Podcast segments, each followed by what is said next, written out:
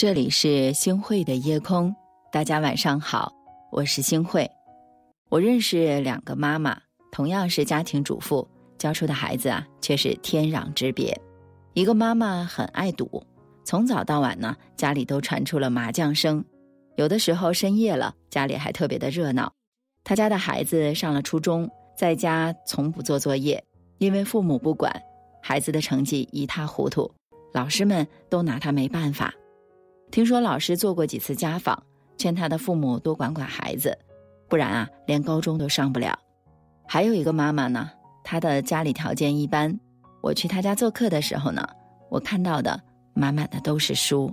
她担心自己的学历低，教不出好孩子，于是从孩子上小学的时候，就跟他一起读书，把省吃俭用留下来的钱都买了书。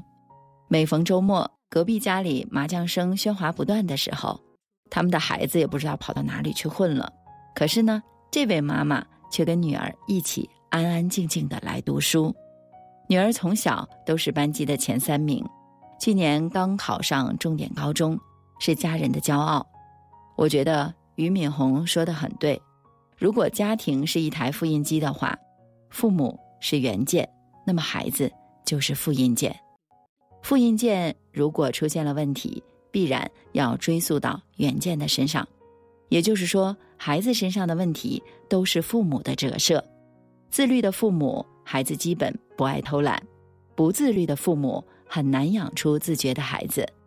父母的不自律，正在悄悄地毁掉下一代。孩子的身体不健康，可能从他的父辈开始就习惯了好吃懒做、房间凌乱的生活方式。孩子的生活不如意，可能从他的父辈开始就养成了吊儿郎当、不思进取的坏习惯。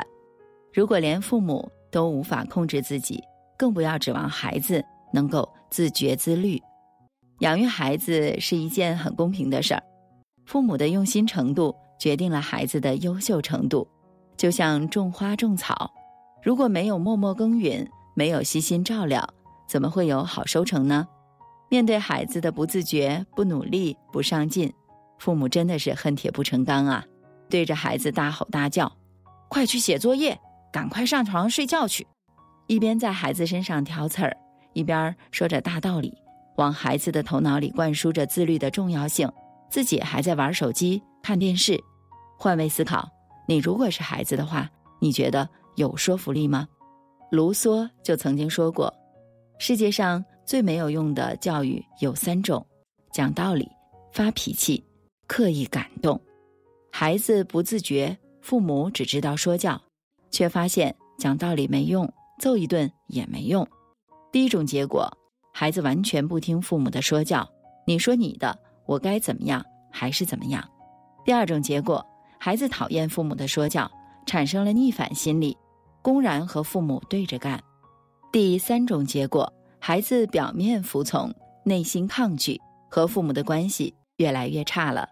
道理人人都懂，孩子也懂，但如果说父母对于孩子是一套标准，对于自己呢又是另一套标准，孩子怎么会接受呢？孩子一切都会以父母为先，父母怎么做，孩子就会跟着怎么做。古人说的特别好：“言传不如身教。”说再多的大道理。也不如一次简单的示范，骂孩子一百遍，也不如自己带头先去做好。父母不要动不动就去和孩子生气，给孩子一个打骂的坏榜样。其实我们要用行动来告诉孩子的，比语言要多得多。每年寒暑假，家长的钱包里一下子就少了几万几千的，不是给孩子报班儿，就是送孩子去夏令营。感觉养孩子啊，就是养了个碎钞机。父母担心孩子输在起跑线上，担心孩子日后没有竞争力，舍得为孩子下血本，无可厚非。然而，无数事实却证明，在补习班、兴趣班当中长大的孩子，往往都不怎么出色。聪明的父母懂得给孩子做个好榜样，就像武一书的爸爸，为了好好的陪女儿，每天下班之后。就关掉手机，武艺书受到了爸爸的影响，空闲的时候也不爱玩手机，而是背诗、读书、练习书法。要让孩子做到的，父母首先要做到；要让孩子不做的，父母首先不做。父母的一言一行就是孩子的标杆。自律的父母，就算给不了孩子最好的生活，但可以让孩子养成良好的品行习惯，这才是给孩子最好的礼物啊！傍晚操场，树荫投下月光，许下的愿望不敢对你讲。如果枫叶有双翅膀，让风送到你身旁。就算大雨瓢泼，失去了方向，有一束阳光带我飞过绝望。陪我长大的愿望，借给我半边翅膀，陪着你一起飞到梦想的地方。风和浪一起去闯，心里话我陪珍贵的宝藏，陪我长大的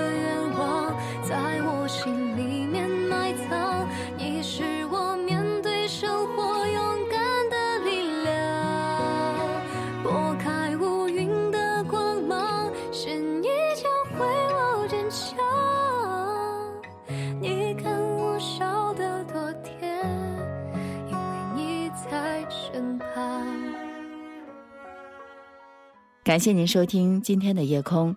如果你特别喜欢的话，那就分享吧。你还可以在文末点一个再看，让我知道。晚安，好梦。傍晚操场，树荫投下月光，许下的愿望不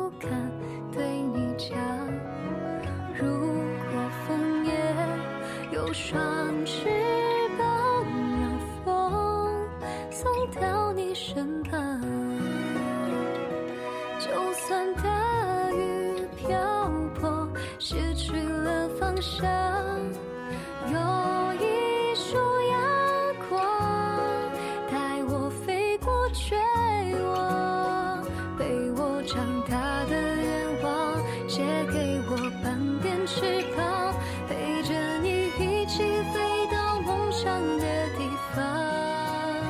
风和浪一起去闯。心我陪你讲你是我一生中最珍贵。